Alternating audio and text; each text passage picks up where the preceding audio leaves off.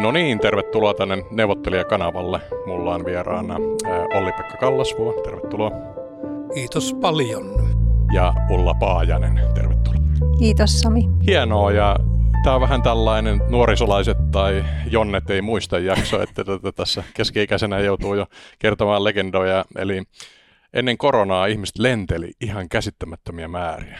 Siis itsellä oli tyyliin Lontossa, kun olin pankkiirina, niin 180 päivää parhaimmillaan. Mitäs teillä rullas lentokalenterit? No mulla on varmasti kaikkein vähiten tästä porukasta, että se oli semmoinen 7-80 päivää vuodessa. Joo. Joo, kyllä se rullas. Ja nythän on, kun nykynuorit ja nykyihmiset katsoo näitä lentämisien määrää, mitä on ollut, niin sitä helposti syyllistetään. Kun lentäminen ei ole yleistä eikä edes suosittua eikä kannatettavaa enää siinä määrin. Että kyllä sitä vähän jälkikäteen, vaikka en ollutkaan syyllinen itse, niin vähän huono omatunto painaa siitä älyttömästä lentelemisestä. Joo, no se on totta näin, mutta siis kaikki me oltiin syyllisiä siihen. Ja siis enemmän se pointti, että se oli vaan niin, niin älytöntä siis koko ajan logistiikat. Ja ne lentokentät tuli niin tutuiksi.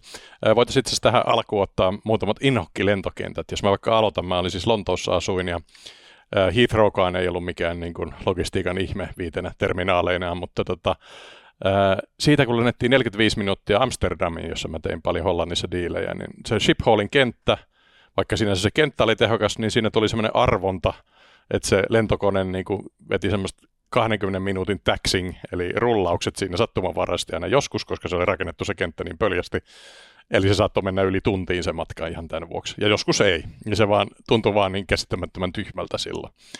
Minkälaisia ää, inhokkikenttäkokemuksia teillä on vaikka Olli-Pekka? No joo, niitä inhokkikenttiä on aika paljon, mutta, mutta valitaan nyt yksi. Niin kuin moni muukin valitsisi tämän kentän niin kuin aika korkealle tällä listalla, ja se on Pariisissa Charles de Gaullein kenttä, joka edustaa edustaa sitä ranskalaista tyyliä, että logiikka on se, että logiikkaa ei ole. Ja he, he erittäin niin kuin konsekventisti pitää kiinni siitä, että tätä logista sääntöä, logista sääntöä noudatetaan. Muista yhden vaiheen, kun siellä oli käytössä sellainen järjestely, että passin tarkastus oli ennen check-inia. Ja ihmiset tulee kaikki ne matkatavaroineen, kärryineen, laukkuineen siihen passin tarkastukseen ja sitten se sotkeutuu siinä täysin ja siinä kerran mulla passi katosi siinä sählätessä ja lensi Helsinkiin Pariisista ilman passia ja mietin, että mitä, mitä nyt tehdään. Mutta itse asiassa maahan tulo suju nopeammin kuin passin kanssa. Menin sivukautta poliisin luokse ja virheetön suomen kieli ja siniset silmät sai hänestä sanomaan, että mene si- tuosta sivuovesta sisään. Mutta tämä oli kauan. Ja laitetaan tähän tämä kuva, siis semmoinen futuristinen ympyräkenttä, jossa lenti, mentiin minibusseilla ympäri aina, tai juostiin mahdollisesti laukun kanssa niin kuin tätä kehärataa ympäri. Ää, Joo, tästä tulee siis, kirjoitit tämmöisen hienon kirjan, Puhelin soi öisi, jossa oli paljon tämmöisiä herkullisia tarinoita, ja itse asiassa se on niin kuin innotus tälle jaksolle, että Kiitos. sijoitusviestintä, että siellä löytyy tämmöisiä mielenkiintoisia tarinoita. No Ulla, löytyisikö sulta ää, joku, joku kenttä, joka on jäänyt mieleen? No kyllä mä tietysti olen täysin samaa mieltä, mitä OP tässä sanoi tästä Charles de Gaulleista ja sehän on myös arkkitehtorisesti oikein mielenkiintoinen kenttä, mutta mä mietin tätä kans ja tulin sitten siihen tulokseen, että kyllä se ehkä on toi Milanon Malpensa että sehän on kaukana myös keskustasta, tosin sinne menee juna, mutta mä menin aina autolla ja se kesti tosi kauan. Sitten kun päivät oli pitkiä ja myöhään sinne tuli, niin siellä oli mun mielestä yllättävän huono valaistus niin kuin isoksi kentäksi. Ja sitten jotenkin musta tuntui, että siellä oli aika paljon tai usein jotain remontteja menossa ja se oli hy- hyvin sokkeloinen. Että siellä, mä muistan kerran ihan ajattelin, että löydänkö mä sitä porttia, että missä se oli, kun se oli tällaisia väliaikaisia järjestelyjä. Ja, ja ehkä sitten piste näin päällä, niin siellä jossakin Finnaarin lounge oli tosi niin kuin kaukana ja se oli pieni ja aina, aina todella niin kuin täynnä ihmisiä, että sitä ei voi ehkä semmoiseksi rentoutumispaikaksi sanoa, mutta, mutta jotenkin niin kuin, mitä tässä puhuttiin aikaisemmin tästä lentohäpeästä, niin kyllä minullakin on vähän semmoinen tunne, että varsinkin tämä korona sitten osoitti sen, että asiat voi tehdä toisellakin tavalla. Hyvistä kentistä ehkä Singapore on jäänyt mieleen, että siinä taas ne, ne osaa tehdä hyvää logistiikkaa siellä. Mutta, joo, mutta tartutaan tuohon, eli, eli siis tämä on ollut, olit Stura Enson äh, viestintäjohtajana pitkään ja vastasitkin viestinnästä, niin äh, eikö ne ollut luokkaa tämmöisiä niin kymmeniä miljoonia meni tähän niin IR Ruliansin logistiikan pyörittämiseen? Tota, mä olin sijoittajasuhdejohtajana Stora Ensossa 12 vuotta ja sitten yhtiössä 20 vuotta. Ja siis Stora Enson nämä matkustuskulut olivat kymmeniä miljoonia ennen koronaa. Mutta sitten kun korona tuli, mäkin tulin Lontoosta keskiviikkona ja sitten maanantaina jäin etätöihin ja oli sitten aivan, se oli koko vuoden tuloksen jälkeen ja siinä oli sitten täydet tämmöiset roadshow-järjestelyt menossa, mutta se meni niin kuin yli yön mentiin äh, tämän online-tapaamisiin. Ja tietysti onhan tämmöisessä sijoittajasuudetyössä perinteenä se, että on paljon puheluja äh, ja konferenskooleja äh, isommalle yleisölle, mutta se meni tosi hyvin ja vaikka mä kotoa rupesin niitä sitten ottamaan, niin ne yhteydet oli niin hyvät, että kun meni sitten heti siinä ihan seuraavina viikkoina niin konferensseihin, ja ne aina kävi sitten testaamassa meidän konferenssijärjestäjät sitten sen yhteyden, niin, niin Suomessa on kyllä sen verran hyvä tämä infrastruktuuri, että se oli aina, ne oli aina yllättyneet, että miten voi olla näin hyvä yhteys kotoa. Ja sitten kun puhui Lontooseen, niin ihmiset olivat kotona, niin siellä oli todellakin vähän pätki se yhteys, ja, ja, ja välillä se ei kuulunut ollenkaan ollenkaan tai meni pois. Että, että siinä mielessä se oli helppoa suomalaisille niin kuin mennä siihen uuteen tilanteeseen. Ja, ja kyllä tapaamisten määrä moninkertaistui sen takia, koska siinä tuli niin paljon enemmän aikaa, kun ei tarvinnut matkustaa. Stora Enso toki oli niin vahva myös Amerikassa, mutta ei niin paljon. Puhutaan ehkä myöhemmin tästä mm. New Pageista ja Consolidated Paperista, jos mm. te lähditte ää, kasvamaan siellä, mutta Nokian aikana, niin just tämä kirjan nimikin miittaa siihen, että puhelin soi öinen, öisin, niin eikö se nimenomaan ollut sinun toimitusjohtajana ja CFOna, niin ää, aikaisemmin niin vastuulla sijoitusviestintä ja varsinkin se Amerikan pää, että siitä sai semmoisen kuvan, että tavallaan siinä niin kuin tuhlattiin sitä ylimmän johdon aikaa tähän niin kuin Amerikan viestintään todella paljon. Joo, se totta kai on niin, että kun Nokia listautui New Yorkin pörssiin 1994, niin se oli uusi markkina kokonaan ja uudet sijoittajat. Ja se vaati siinä alkuvaiheessa todella isoja panostuksia ja parhaat resurssit heitettiin kehiin ja, ja paljon työtä tehtiin ja sijoittajasuhden johtajahan oli niin fyysisesti USAssa, ei Suomessa, aika pitkäänkin. Että semmoinen, semmoinen linjaveto siinä tehtiin. Mutta tietenkin sitten, kun osakaspohja vakiintuu, yhtiö on tunnetumpi, se kommunikaatiotavatkin vähän muuttuu, niin, niin ihan hyvällä sanottuna, niin kyllä se sijoittajasuhdetoiminta myös rutinoituu. Että ei semmoista ponnistusta, mitä vaaditaan silloin, kun tehdään yhtiö ensi kertaa tunnetuksi jollain markkinalla. Sitä ei tarvita ja ja tietenkin, ja itse asiassa sitä kautta mielestäni, ja tässä nyt voi olla tässä samassa haastattelussa henkilö, joka on eri mieltä, mm. mutta sanon kuitenkin, että mielestäni niin ylimmän johdon tarve sijoittajasuhteisiin vähenee. Ja olen vähän sitä mieltä, että jos katsoo, että miten suomalainen ison, ison listatun yrityksen toimitusjohtaja käyttää aikaa sijoittajasuhteisiin, niin se on monin verroin kuin mitä vastaava USA-lainen yhtiö tekee, mutta meillä ehkä siinä on vielä sitä uutuuden viehätystä ja, ja että tämä on tärkeää juttu, mutta varmasti tässä on nyt eri mielipiteitäkin tässä asiassa. Näin se on joo, ja täytyy siis sanoa, mä olin itse Credit Suissillä, joka siis toteutti nämä Nokian fantastisen hienot New Yorkin listautumiset ja, ja se jälkianti siinä, ää, ja siellä oli mun kollegana, oli tämän, tai pomona, oli Bo Matthew, niin sekin oli hauska, että tässä kirjassa sulla oli mun mielestä hyvin sympaattisesti kuvattu investointipankkiri Bo Matthewta, että tuota, minkälainen kaveri tämä oli sun mielestä, mä siis tietysti tunnen hänen niin alaisena. No joo, hän, hän oli sympaattinen ja hieno, hieno tyyppi, joka valitettavasti kuoli hyvin pian sen jälkeen, kun hän oli jäänyt eläkkeelle. Et hienot muistot jäi ja hauska kuulla, että meillä on tämmöinen yhdistävä linkki. Joo, hänkin oli tennis, tenniksen pelaaja ja kävitte joskus yhdessä katsoa Wimbledoniakin, muistan, muistan tuota, että, että tennismiehiä. Ja jopa Bermudalla ollaan pelattu yhdessä tennistä. Joo, se oli hauska kaveri. Mä olin todella naivi nuori kaveri ja varmaan ärsyttäväkin, niin tota, mä tein Exceleitä ja presentaatioita ja hän sitten hoitti asiakkaiden hurmaamiset, niin, mutta tavallaan sellainen se menee elämässä. Ja hyviä muistoja jäi kyllä hänestä ja Credit Suissesta muutenkin, että se oli hyvä pankki. Kyllä, kyllä. Öö, no sitten tätä voisi miettiä tätä yleisemmin nyt sitten ennen korona-aikaa ja nytkin, niin tätä viestinnän vuosikelloa, että minkälaista tavaraa siellä on, että onko yhtiökokoukset ja kvartaaliraportit varmaan nyt juoksuttaa sitä vuotta, mutta mitä sieltä löytyy? Tai ehkä mä tuossa kuitenkin vähän vielä kommentoitaisiin, mitä OP sanoi tästä johdon ajan käyttämisestä näihin kokouksiin. Ja mä kyllä olen siinäkin samaa mieltä, en mä nyt saa tästä oikein eriävää mielipidettä aikaan, koska se on jollakin tavalla ehkä muuttunut kyllä vuosien kuluessa, että siinä vaiheessa kun mä jäin sitten yhtiöstä pois, niin äh, kyllä se suurin osa niistä kokouksista, niin äh, minä tein niitä yksin tai, tai sitten jonkin verran ehkä talousjohtajan kanssa ja se oli hyvin erilaista kuin silloin, kun mä aloitin 12 vuotta aikaisemmin. Että mun mielestä toimitusjohtaja teki semmoinen 6-8 päivää noin keskimäärin vuodessa niitä tapaamisia.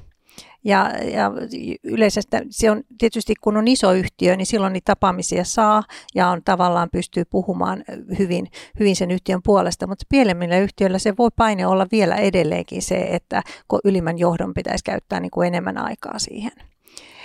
Mutta tuosta vuosikellosta, jos mä jatkan nyt tässä vielä sitten, niin joo, sehän on hyvin semmoista rytmittynyttä ja sä voit hyvin su- suunnitella sun vuoden niin kuin etukäteen, että se on sellaista su- suunnitelmallista työtä ja, ja sellaista, että sä, sä teet sitä ja sitten mittaat, mittaat, että oliko se tuottavaa vai eikö se ollut tuottavaa. Ja, ja, ja tuota, sitten teet niin kuin parannuksia tai muutoksia siihen sun toimintaan ja, ja näin poispäin. Että se on siinä mielessä yllätyksellisiä ovat tietenkin sitten kriisit ja, ja jot, jotkin sellaiset äh, isot asiat, jotka sitten niin kuin muuttaa yhtiön toimi, toi, toimintaa tai satu äh, tulee siihen eteen. Että niihin, niistä tietenkin mullakin on kokemusta ja, ja ne on sellaiset, joihin sitten niin kuin ei pysty hirvittävän paljon varautumaan etukäteen, mutta se jokapäiväinen työ on niin kuin hyvin suunnitelmallista.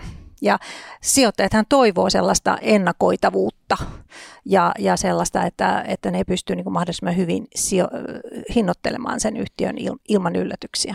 Joo, näiden vuosi, äh, tai tota, yhtiökokousten lisäksi sitten jossain vaiheessa tuli tämmöistä tota, standardoidit sijoitus presentaatiot ja Capital Market Daysit ja jopa Bankers Daysit, niin tota, muistatko, oliko ne Nokian aikana jo tulossa tavallaan tämä trendi, että standardiesityspakalla mennään seminaareihin ja, ja tota, erinäisiin Capital Market Dayhin?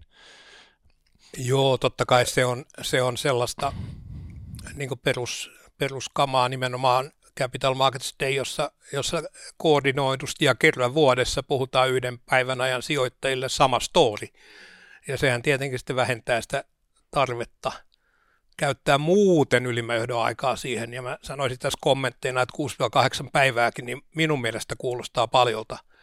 Et mm. mä uskoisin, että, että Jeff Bezos käyttää sijoittaja viestintää nolla päivää vuodessa. Uskoisin ja melko varma siitä. Että, ja tämä on se, mitä mä viittasin, että tässä on tässä on sitten kuitenkin eri koulukuntia, vaikka väittelyä tästä ei saada. Joo. Sitten noi tavallaan vähän salaisemmat, tietysti kaikki on julkista tietoa, mutta tota, itse olin investointipankkiirina usein näissä one-on-oneissa, eli tota, tavallaan siinä sitten keskustella yhden merkittävän sijoittajan tai sijoittajakandidaatin kanssa kahdestaan. Ja sitten taas nämä Bankers Date, eli tavallaan on ollut niin kuin pank, pankin edustaja, niin tavallaan jossa sitten on vähän rennompi tunnelma, niin onko näistä jotain insightia, että miten se tavallaan se kommunikaatio menee, koska siellä on paljon enemmän mahdollisuuksia tehdä niin kuin suoria kysymyksiä? Niin tämä Bankers Day tyypillisesti on käytäntöyhtiöissä, joiden, jotka on pääomavaltaisia. Ja sitten, koska on paljon vierasta pääomaa yhtiössä, niin järjestetään Bankers Daytä tai Bondi Holder – päiviä ja sitten taas vähän toisenlaiseen yhtiöön, niin sitä tarvetta ei samalla lailla ole. Että mä oon ihan varma, että siellä teillä niin just tämä Bankers Day tästä syystä oli tärkeää. Joo, oliko, oliko tämä vieraan pääoman hurmaaminen tärkeää? Joo, kyllä meillä oli tuota Bankers Daytäkin, mutta sitten se kyllä jossakin vaiheessa sulautui enemmän näihin Capital Markets Dayhin yhteen, että me kutsuttiin sitten niin kuin pankkiirit ja sijoittajat samaan päivään, koska meillä se oli aika iso ponnistus, koska me haluttiin yleensä tehdä vähän semmoinen niin kuin tuoreempi, tai se tuli niin kuin strategiaprosessin jälkeen aika nopeasti, että viedään niin kuin se uusi strategia markkinoille. Ja tuota, että me, me tehtiin kyllä töitä niiden Capital Markets Dayhin eteen ja niiden presentaatioiden eteen. Ja, ja että se olisi niin semmoinen kiinnostava ja, ja niin kuin sellainen, että ihmiset haluaisi tulla sinne. Tuota, mutta, mutta se on kyllä niin, että, että tätä tuommoinen laaja yhtiö kuin Stora Ensossa oli useita divisioonia, niin enemmän siinä oli lähinnä se, miten se ohjelma suunnitelmittiin, että siinä olisi tavallaan se kiinnostuksen, että ihmiset jaksaisi seurata sitä. Että monta kertaa sitten päädyttiin ottamaan joku isompi aihe, kuten esimerkiksi metsäomaisuus, koska sitten loppuaikana Stora Enson niin puolet oli metsien arvostuksesta tuli. Ja, ja sehän on hyvin sellainen moninainen aihe, että siinä ei ole pelkästään niin kuin metsien arvostuksen laskeminen, vaan myös sitten nämä luontoarvot, e, että tämä kestävä metsänhoito ja sitten biodiversiteetti ja muita. Ja ne on niin kuin tulossa myös, ovat erittäin voimakkaasti sijoittajien agendalla jo tällä hetkellä että sieltä sai semmoisia mielenkiintoisia kulmia, joita niin pystyy esittelemään ja, ja viemään sitten tietysti sinne nokikahville metsään sijoittajia ja, ja, ja tällaisia, että siellä sitten katsottiin niin metsän korjuuta ja istuttamista ja, ja kerrottiin sitten näistä luontoarvoista sitten samalla, että se oli kiva tapa konkretisoida. No mitäs tätä Olli-Pekka, sä oot joskus ja siinä kirjassakin tätä tavallaan juristin koulutusta hieman itse ironisoinut ja minähän on KTM, niin minähän pystyisin luvuista kertomaan juuri ummet ja lammet ja sitten tavallaan pikkasen tässä IR-kulmassa aina sitten epäilyttää, että tuleeko sieltä nyt ihan täydellistä IFRS-analyysiä teiltä, mutta hyvin olette molemmat siis pärjännyt lukujen kanssa, mutta onko tämä ollut ää, niin kuin helppoa tavallaan tehdä niitä verrokkilukuja ja kvartaalianalyysejä? Niin Joo, kyllä se, kyllä se tota, loppujen lopuksi oli helppoa. Ensimmäiset seitsemän vuotta oli vaikeimmat varmaan ja sitten helpottu, helpottu vähän, mutta, mutta e, kyllähän juristit nykymaailmassa niin pärjää hyvin. Et silloin kun sinä olit investointipankkiri ja, ja Bo Matthew oli investointipankkiri ja te myitte yrityksille palveluita, niin niin tehän olitte ju- maailman, maailman valtiaita. Vieläkin ollaan. Olitte, mutta nyt se on kelkkaan kääntynyt ja investointipankkiiri parkaa vaan kakkonen. no koska, voi. koska juristi ja ammattikunta on, on heillä on hienommat toimistot ja heillä on parhaat palkat ja mikään ei suju ilman juristia. He on ihan mahtavalla, hienolla tavalla kääntäneet sen vanhan totuuden rahaksi. Et, eli totuus on se, että jos kylässä on vain yksi juristi, hän on rutiköyhä, mutta jos kylässä on kaksi juristia, molemmat on upporikkaita. tänä on, niin kuin, tämä ammattikunta on hoitanut tämä asia hienosti ja nyt investointipankkilt on sitten vähän, vähän jäljessä. Joo, jos sen noin, noin kuvaa, niin kyllä tätä... Se... Sanoisin, että tässä on aika paljon totta. Joo, mutta on jännä siis tavallaan aika paljon siinä vaaditaan. Ehkä aikaisemmin siis se tekosyy, minkä vuoksi ne niin IR-johtajat ei pärjää, koska niin kuin, mukamas, koska niin kuin ehkä tarvitaan CFO tai tarvitaan toimarin huikeata strategista ää, kommunikaatikykyä, mutta nyt ilmeisesti tota, olette aika monitaitajia sitten. Mutta siinä mielessä se oli erittäin kiva työ, tämä sijoittajasuuden johtajan työ, että sä pystyt ottaa semmoisen, niin heli, sulla piti osata ottaa helikopteri näkemysyhtiön ja yhtiön strategiaan. Mutta sitten myös porautua yksityiskohtia jonkin yhteen numeroon, että mistä se koostuu ja mitä se kuvaa. Eli, eli tavallaan siinähän niin kuin kerrottiin, eh, kuvattiin niin kuin strategian niiden numeroiden kautta ja avattiin se, että, että mi, mitä siitä tulee. Mutta, mutta mä olen lukenut MBX Yhdysvalloissa, että en mä nyt ihan täysin ole niin kuin numerosokea, että, että tuota, kyllä mäkin olen vähän näitä, näitä opiskellut tällä tavalla. Joo. No sitten tuo, ähm, siinä oli siinä puhelin soi öisin kirjassa oli myös niin kun, äh, siirtymä siis sitten Nokian jälkeen ja tavallaan sitten äh, muutit Lontooseen ja ilmeisesti olet nykyään jalkapallofanikin siellä ja itsehän mä olin siellä 13 vuotta, mutta sitten siinä oli tämä niin mielenkiintoinen havainto tästä hallitustyöstä, että jota itse ilmeisesti vastustelit pitkään, että siellä Telian hallituksessa pitkään olleena, niin eihän ne pirut siellä puhukaan Ericssonista ja Nokiasta juuri yhtään, että tavallaan tämä niin näkökulman vaihto, minkälaista se oli sitten siirtyä tuota, toimitusjohtajasta sinne hallitustyöhön?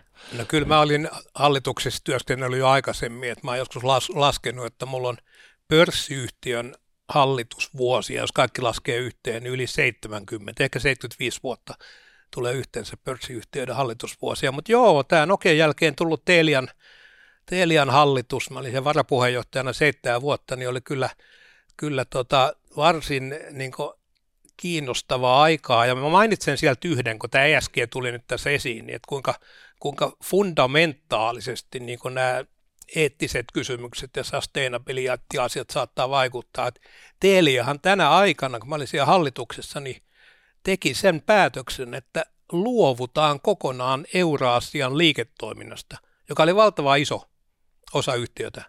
Siksi, ettei katsottu, että pystytään, pystytään niillä markkinoilla toimimaan sillä tavalla, joka, joka on, on, on kestävää.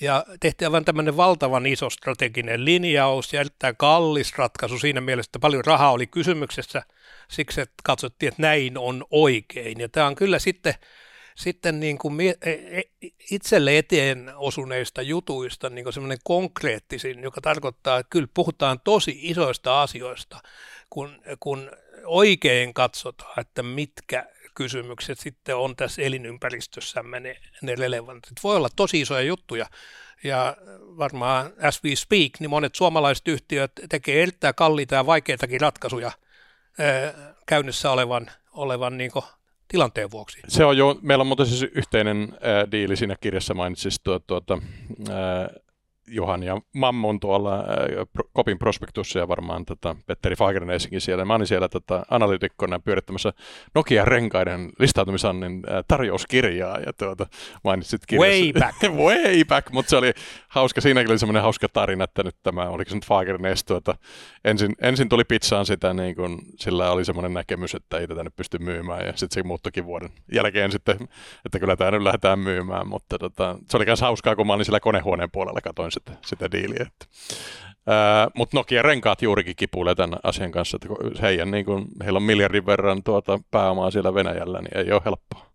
Sanoisin, että vaikeiden asioiden kanssa ovat tekemisissä. Joo, mutta tämä oli huikea menestys tämä tota, Nokia renkaat, siis tavallaan, eikö se ollut suunnilleen kumisaappaista seuraava sitten ja niin kuin sai sitten oman elämän siellä Nokia ulkopuolella. Ja jos saa mainostaa, niin kirjassani aika, aika tuota värikkäästi kuvaa Lasse Kurkilahden työtä. Joo, se oli muuten hienoa, hänen se guidance meni sillä, että oliko hän niinku, ja hän semmoisen kuva, että hän niinku vaan heitti jonkun todella törkeän kasvulupauksen Nokian kasvuun perustuen, ja sitten hän joutui elämään sen. Joo, kyllä, kyllä. Siinä, siinä olit, olit kyllä niinku sijoittajasuhdetta oikein niinku miten voisi sanoa, sanoa niin kuin parhaimmillaan, kun mm. hän antoi antoi guidance oikein ymmärrät, ehkä ymmärtämättäkään, mitä hän sanoi, mutta itse asiassa sen tuntija hän todennäköisesti ymmärsi sen hyvin. Mm. Joo. Mutta jos mä tuohon voi sanoa sen, että kyllähän niin kun, tätä sijoittajasuhteetyötä ja niin kuin guidancea ja, ja näitä strategiaesityksiä, niin kyllä niitä niin kuin käytetään ja voi käyttää niin kuin yhtiön jo, ohjaamiseen. Että kunhan sitten se, joka antaa niin kuin näitä näkemyksiä niin kuin toimitusjohtaja tässä itse, niin, sisäistää se, että mistä on kysymys, että ei tule niin kuin tätä markkinan harhaanjohtamista, mutta, mutta että sehän on myös tehokas tapa, kun se tulee julkisuuteen, kaikki näkee sen, ja tämä on nyt se meidän yhteinen tavoite, ja sinne meidän on päästävä. Joo, totta kai näin. Nokian suurinen päivinellä myytiin sitten 400 miljoonaa puhelinta ja tavallaan tehtiin todella tehokkaasti niitä ääniä, niin kuin ensimmäisen vaiheen älypuhelimia ja sitten tuli tuo, tuli sitten tuota se iso paha iPhone sitten ja ää, itse asiassa jututin muuten tuohon uusi neuvotteluvarta si- Risto Siilasmaatakin, niin hän sanoi sitten, että oli se niin kuin hirmu vaikea nähdä se Androidinkin nousu, että Google ostaa tämmöisen pienen startupin ja yhtäkkiä ottaa koko puolet markkinasta sitten, että vaikeita aikoja, mutta anna siinä sitten guidance, että eikö nämä ollut vaikeita, vaikeita hetkiä silloin, silloin kun tämä markkina mur- murtui ja piti. Joo, vaikeita hetkiä oli joo. Kyllä mulla on tulosvaroituksesta kokemuksia. Joo, joo, se on tota, mielenkiintoista, mutta siitäkin sitten selvittiin ja Nokia jäi ilmeisesti sinne Nokia Sims Networksin puolelle vielä ainakin hallitustyöskentelyä. Mä olin hallituksen puheenjohtajana vielä mm. yhden vuoden, vuoden siinä yhtiössä, joka itse asiassa on nyt Nokia. Niin, näin just. Eli tota, sitten, ja nyt sitten tuota, on, on sitten Lundmarkki siellä ruorissa ja näyttää olevan hyvä mies ää, tällä hetkellä. Oikein hyvä. Joo. Oikein hyvä. Niin. Mm. No tuossa tuli vähän kiusattu ilmeisesti ja asut siellä Lontoossa, niin kerros tästä jalkapallohommasta. Musta siellä oli hieno ta- tarina, että siellä ihan, itsekin olin siis 13 vuotta, en ole mikään jalkapallofani, vaikka kävinkin muutamissa matseissa, mutta ihan ekana et päässyt niin kuin, tota, ää, tosi fanin kirjoissa vielä miksikään. Että. Joo, itse mä en asu Lonto, en asu Lontoossa, mulla okay. on kakkosasunto Lontoossa no niin. ja vietän siellä kohtuullisen paljon, mutta koti on kyllä Suomessa. Ja, ja, mutta yhtä kaikki niin tämä jalkapallojuttu, niin joo, neljä vuotta mulla meni kun, sen jälkeen, kun mä olin kausikortin ostanut siihen, että vierustoveri suostui puhumaan mulle. Ja neljäntenä vuonna sitten, kun me oltiin istuttu olka olkaa vasten, siis ihan kiinni, olkapäät olkapäätä vasten kiinni, niin kolme ensimmäistä vuotta hän kieltäytyi puhumasta mulle. Ja neljäntenä hän alkoi puhua ja silloin juttua tulikin. Eli se neljä vuotta meni ennen kuin hän hyväksyi mut tosi kannattajaksi. Että tämmöiset historiat ja, ja perinteet, niin, niin onhan ne, onhan ne tavallaan hirveän kiinnostavia. Joo. Mun äh, Sebinajan pomo oli Chelsea-fani, mä kävin siellä, niin siinä oli tarina, että melkein Nokiakin pääsi Chelsean tota, äh, markkinointisopimuksen tehtyä, mutta sitten oliko Samsung, joka sen pölli siinä sitten? No mä en nyt käyttäisi sanaa pölli, mutta, Osti mutta, tarjouksen, mutta sinne päin, sinne päin. Et, et, kovasti sitä yritettiin ja, ja toinen sitten voitti. Mä en tiennytkään tästä sun raviaasta, mutta sulla on ilmeisesti äh, Ruotsin ravien voittaja äh, hevos, tota, kasvatushistoria myös. Joo, mulla on se raviharrastus. Että sehän on semmoinen harrastus, että kun helsinkiläisessä toimitusjohtaja seurueessa mainitsee, että olen muuten ravimies tai harrastaa raveja, niin joka kerta seuraa mm. kiusallinen hiljaisuus ja sitten puheaihe vaihtuu nopeasti. Se ei, se ei ole ehkä ihan tätä. Mutta tämä She Loves You ilmeisesti voitti. Joo, joo ja, ja moni muukin, mutta se on ollut, äh, ollut tota lapsuudesta asti. Joo. kiinnostus. Ja sitten, että et ilmeisesti metsästysporokoihin lähtenyt, että sekin oli ilmeisesti tämmöinen poikkeus. Mun isäni oli metsästäjä, että niin. perheessä oli metsästystä, mutta mulla ei ollut pienintäkään kiinnostusta metsästystä kohtaan. Ja silloin kun Nokia oli vielä puujalostusteollisuudessa, niin, niin kyllä erityisesti silloin niin tuli aivan hirveän kovaa painetta, että sun on aloitettava. Et, etkö sinä ole mies lainkaan? Se oli ihan sitä, sitä tuota tasoa. Ja ja mä en vaan ole kiinnostunut eläimen ampumisesta. Joo, Stora Ensossa taitaa olla, olla tuota, ainakin Markus Rauromon aikoina muistelen, että siellä oli kyllä oli metsästyskunniassa. Mitäs sulla oot tota, tavallaan tähän Joo. metsämiesten porukkaan päässyt mukaan? No tota, mulla ei tullut kyllä niinku töistä painetta sitä, että mun pitäisi metsästää, että mä en ollut siinä, siinä asemassa kuin OP oli, mutta mulla on taas sitten sellainen, että mun isäni, joka täyttää 91 vuotta tänä vuonna, on innokas metsästä ja käy metsällä ja mä ajattelin, että se olisi periaatteessa aika mielenkiintoista suorittaa se metsästäjätutkinto, että siinä olisi niin kuin vähän pystyisi itsensä yleissivistämään. Ja no sitten mä yhtenä vuonna sitten suoritin sen ja tuota, sitten mä soitin hänelle, että joo, hei, mä oon suorittanut nyt metsästäjätutkinnoissa, että no mä annan sulle aseen, niin pääset sitten metsä, metsästämään. No sitten hän antoi mulle, mulla semmoinen vanha vuonna 75 äh, aseen lupa hankittu sako, joka on mun veljen, eli veljen ase ja mä oon tuunannut sitä nyt sitten itselleni. Ja kyllä mä oon nyt isän kanssa käynyt kaksi-kolme kertaa yhdessä hirvimetsällä, että se on mulle sitten kallisarvoinen muisto tavallaan, että mä mm-hmm. kerkesin siihen. Ja, mutta kyllä mä oon käynyt sitten Stora jahdeissa, mutta mä en ole vielä päässyt ampumaan, mutta, mutta meidän seuran puheenjohtaja on Suomen mestari ilmakiväärissä ja mä menin hänen kurssilleen nyt ensi elokuussa, että jos se nyt vähän parantaisi mun ampumistaitoa. Ja sitten mun poika on sotatieteiden kandidaatti, niin hän on myös vähän prepannut mua tuossa ampumisessa, mutta sekin on, se on mielenkiintoinen keskittymistä vaativa laji ja, ja uusi asia mulle ja mä ihan, ihan sille mielessä, että pidän siitä. Ja, ja luonnossa ja metsässä olemista, niin se on vähän meditatiivistakin. Mutta lähin, lähinnä se oli se, että mä niin kun voisin kokea, saada kokea tämän asian mun isän kanssa vielä, kun hän on elossa. Mutta sitten noista hevosista meille kyllä nyt vähän tulee tuota yhteistä juttua, koska mä olen tuota, mun äiti on kasvattanut hevosia ja on ollut kyllä ratsuja. Joo. Ja tota, mä oon ratsastanut, mut on laitettu hevosen selkä ensimmäinen kerran yksivuotiaana.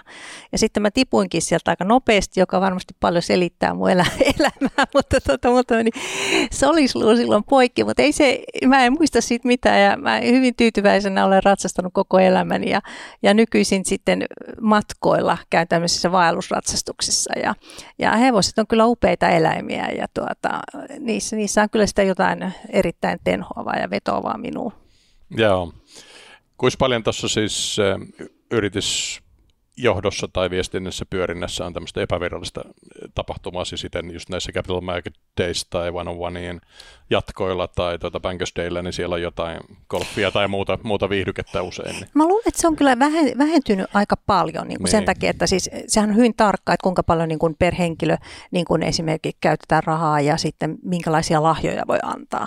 Eli että meillä oli se 50 euroa sitten niin kuin lahjan määrä, niin se, se oli joku, ehkä joku, joku tota, yleensä se oli jossakin meidän puutuoteteollisuudessa keksitty joku juttu, joka ihan tehtiin sitä varten, että esitettiin sitä tuotetta.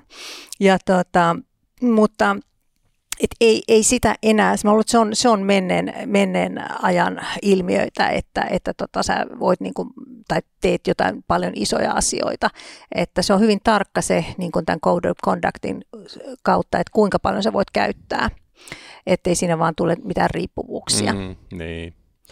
Mutta ennen oli totakin, koska siis oli tavallaan se logistiikan vanki, etkä voinut mm. muuten hyödyntää sitä iltaa siinä, niin se mm. mielestäni oli ihan luonteva silloin ehkä sitten mm. ammattikuntani puolustukseksi joskus vanhoina aikoina. Hyvin vanhoina aikoina. Itse asiassa. Joo, näin se on. kertoo jo sun kierstä Joo, kyllä näin on.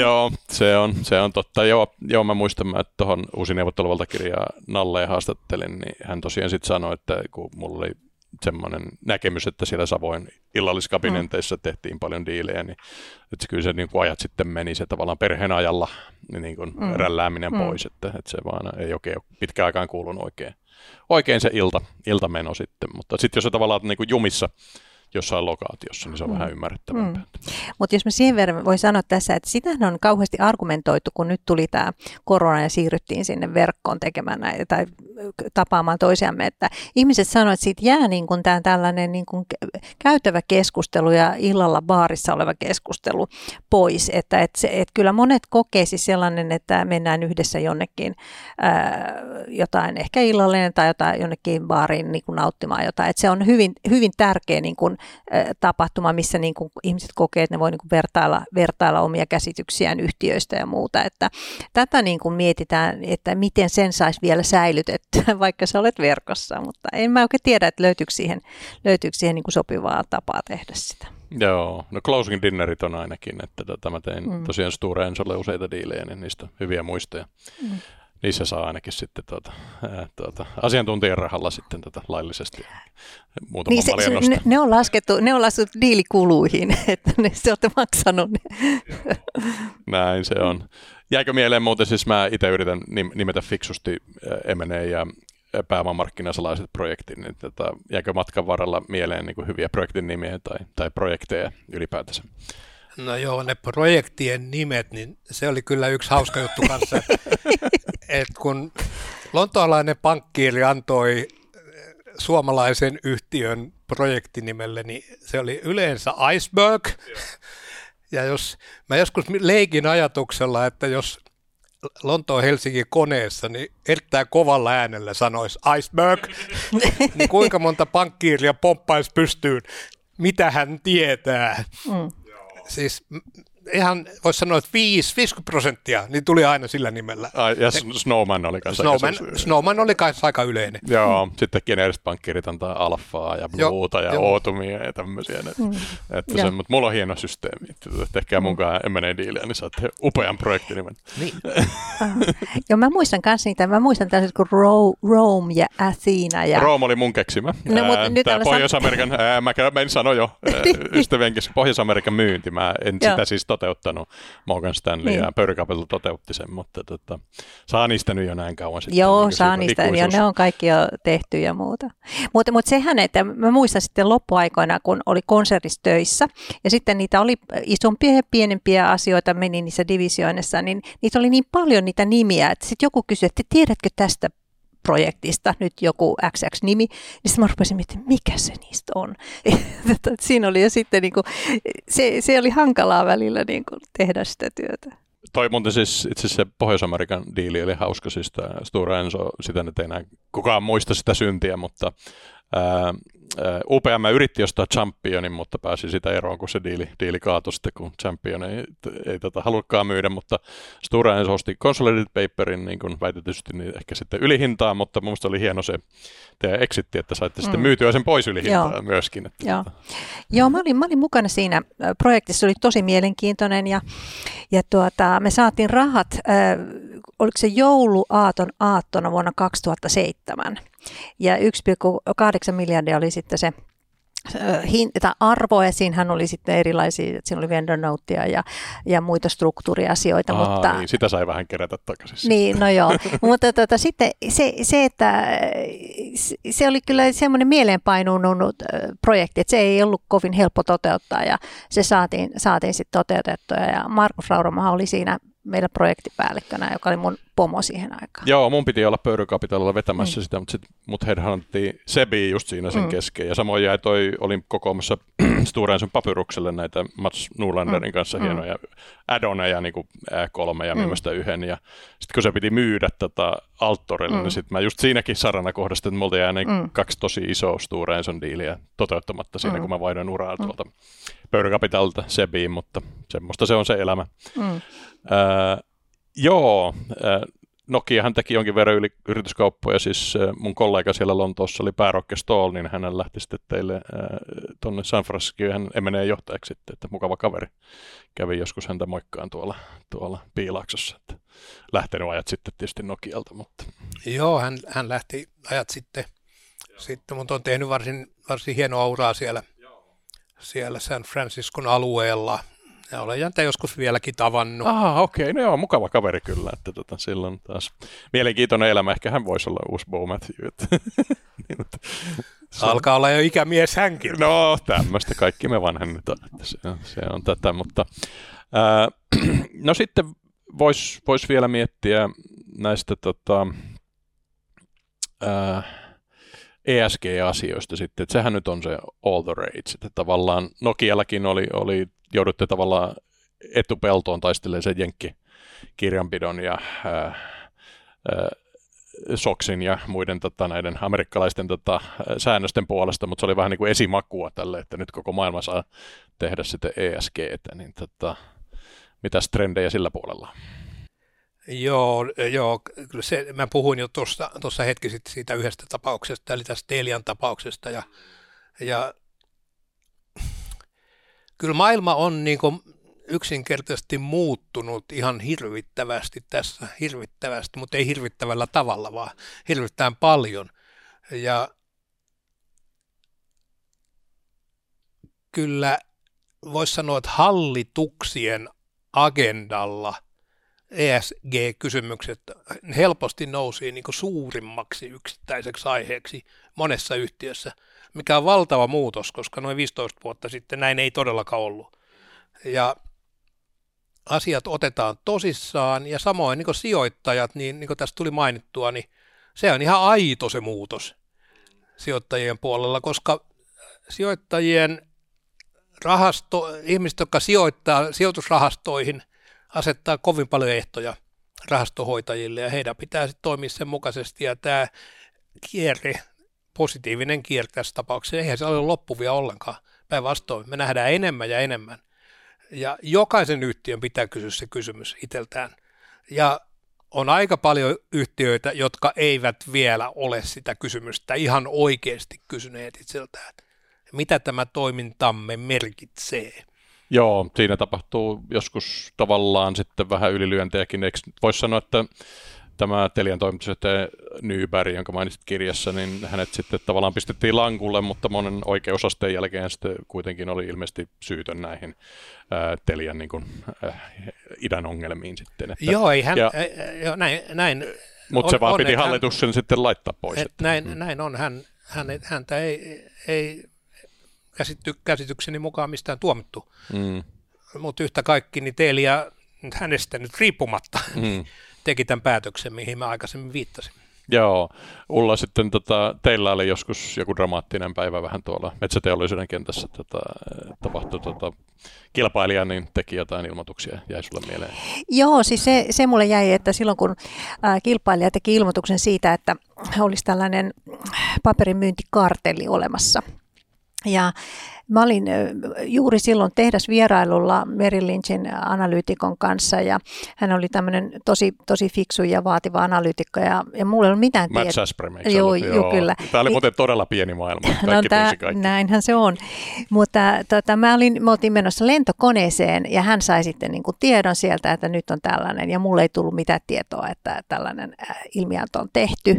Mä olin aivan, niin kuin, aivan tietämätön asiasta ja sitten hän rupesi kyselemään multa siitä ja sitten mä sanoin, että hei, että no, tämä kone ei vielä lähde. Me oltiin se kentällä, se pikkukentällä Suomessa. Sitten mä menin vähän sen kauemmaksi ja soitin, soitin kysyin, että mitä siellä tapahtuu. Ja sitten sit siinä onneksi olin ollut jo sen verran aikaa firmassa, että tiesin, että millä tavalla näihin niin kuin noin template-vastauksena niin kuin vastataan, että ennen kuin me saatiin niin kuin selville, että paremmin, mikä tämä asia. Ja sehän kesti vuosia tämä asian selvittäminen, mutta minulle jäi se keväinen päivä niin kuin mieleen siellä, siellä tuota kentällä, kun tämän asian kanssa piti painia. Mutta mulla on sitten taas siitä ESG-puolesta niin kuin paljon semmoisia positiivisempia. Joo, ää, ehkä tuohon pitää ja, sanoa, että siis sekin oli vähän samanlainen kuin ehkä tuolla Teliassakin tapahtui, että se oli sitten niin kuin turha Eli siis tässä niin. kaikki tuomittiin syyttömiksi, että tavallaan vähän voisi ajatella, että ylivarovaisuuden syistä tehtiin tämä juridis-teknisistä syistä tuota, tämä, tämä mm. EU-ilmianto sitten, ja sitten se mm. osoittautui ainakin sitten perättömäksi, niin tavallaan mm. ehkä tehtiin turhaa työtä siis vuosia ja oltiin hirressä. Mm. Ää, en, en nyt siis halua, kyllähän pitää selvittää tämmöistä asiaa. Jos mm. olisi ollut kartelli, niin tätä se olisi ollut hirmuinen asia, mm. mutta kun ei ollut, niin tavallaan hirmuinen niin kuin ESG-vipu pistettiin liikkeelle, joka sitten loppujen lopuksi mm. osoittautui niin kuin kaikkien osa, osapuolten kannalta turhaksi. Mm. Mutta jatka vaan, ja, mä en tiedä, onko tuosta eri mieltä. Mutta... Joo, ei siis to, toi, toi, toi välttämättä ehkä mä, toi, tämä tapaus, mistä nyt puhuttiin, niin sehän oli niin kuin tavallaan, äh, kilpailulaki oli muuttunut. Ja, ja sen takiahan se la, äh, niin kuin tavallaan tuli tämä, äh, tämä asia niin kuin esille, että, että sehän oli, se oli niin kuin jo niin kuin laissa tämä kilpailulainsäädäntö. Mutta tuota, ja nyt jos mä puhun niin kuin ESGstä tällä tavalla yleisesti, niin mä, mulla on ollut se onni, että mä oon toiminut semmoisessa teollisuuden alassa, joka, kun mä menin Lontooseen vuonna 2002 aloitettua just yhtiössä, niin siellä tällaiset e, kestävän kehityksen sijoittajat, joita mä tapasin jo silloin, niin sanoi, että you work in the ultimate sustainable industry. Sen takia, koska metsäraaka-aine niin on uusiutuva, uusiutuva raaka-aine ja, ja sitä voi kierrättää ja se on hajoaa luontoon ja, ja siinä on kaikki hyvät puolet. Ja, eli sen takia se on niin kuin tavallaan hirveän suuri mahdollisuus metsäteollisuudelle niin kuin tehdä sellaisia kestävän kehityksen tuotteita ja, ja juuri olla niin kuin tässä ää, kierrätyksessä ja sitten ää, niin kuin mukana ja, ja positiivisena vaikuttajana. Ja, ja sitten siihen tulee tietysti se, että, että se raaka-aine on hyvä ja, ja sellainen ja jos sä käytät niitä tuotteita, niin sä hillitset ilmastonmuutoksen, koska kasvava metsä on hiilinielu ja mitä tehokkaammin sitä metsää kasvatetaan, sitä paremmin se hiilinielu kasvaa. Mutta sitten tavallaan biodiversiteetin vuoksi tarvitaan myös vanhoja metsiä. Ja vanhoissa metsissä se nielu ei enää kasva, vaan se pysyy niin kuin saman kokoisena. Ja tuota, sitten myös niin luonnon, luonnon monimuotoisuuden vuoksi se vanha metsä, niin se rupeaa lahoamaan ja aiheuttaa tämmöisen niin tällaisen, kas, missä eliöstö voi kasvaa ja menestyä. Ja siellä on tosi, tosi mielenkiintoisia asioita. Ja just tämä, että miten sä niin suunnittelet sen metsän hoidon, että osa on siis tällaisia kasvavia nieluja, eli, eli, eli tuota, ihan käyttömetsää, talousmetsää, ja sitten osa on niin kuin vanhoja metsiä, osa on ehkä luonnonsuojelualueita, että se on, se on sellainen omaisuuslaji, joka on hyvä tällaiselle pitkän tähtäimen kassavirtaa hakevalle, inflaatiota vastaan olevalle sijoittajalle, mutta sen hallinnointi niin vaatii osaamista. Joo, vaikka et ole Stora töissä, niin silti tulee hieno, hieno puolustus. No mä oon metsänomistaja. Ehkä sitten OP vielä tätä se kirjassa oli myös mielenkiintoinen tunnustus. Mä oon vähän samassa kulmassa, siis mä mielelläni niin näkisin itseni semmoisena rationaalisena ää, tota, älykkönä, joka osaa analysoida firmoja ja näin ollen myös sijoittaa, mutta näissä tuota, kasvuyrityksissä niin meillä on vähän samanlainen kohtalo, että ei ole mullekaan tullut niitä niin sijoituksia takaisin, mutta ilmeisen ää, tota, Hyvä, että siis tunnustit, että ilmeisesti tuota, et ole maailman paras ää, enkelisijoittaja. Mä en sanonut missään tapauksessa, niin mä, mä sanoin, että kirjaa kirjoitettaessa. Aa, sieltä et, tulee nyt. Että, että ei ole vielä tullut. Niin, niin mä sanoin. Se, sehän on, sehän on tota, kasvusijoittaminen tai startup-sijoittaminen, niin sehän on pitkän aikavälin hommaa. Kun nuori ihminen aloittaa yhtiön ja he yleensä uskoo, että tämä on niin vuoden kahden homma ja sen jälkeen sitten kaikki on hienosti. Ja totuus on se, että yrityksen, niin tämmöisen hyvän yrityksen luomiseen menee 10-15 vuotta. Ja myös tämmöinen kasvuyrityssijoittaja, niin täytyy hyväksyä se, että se on 10-15 vuoden sijoitus, jonka aikana luultavasti joudut ja saat panna siihen myös lisää pääomia. Tämä täytyy niin aina muistaa. Et muistan kyllä tosin vuonna, nyt puhutaan vuodesta 2001, joka oli, jolloin, jolloin tämä äh, dotcom-buumi oli vielä, vielä just ja just voimissaan. Niin mä tapasin San Franciscossa päivällisellä nuoren miehen, noin 25-vuotiaan, joka, joka oli lukenut lehdestä, että hän oli myynyt firmansa 50 miljoonalla dollarilla muutama päivä aikaisemmin. Niin mä sanoin hänelle, että no niin, sä teit kyllä tosi hienon, hienon tonneksi olkoon, että mahtava myynti. Niin hän sanoi niin, että yeah, yeah, yeah, but I had to work for two hard years. Et siinä sitä oltiin, että maailma ei ole tällainen.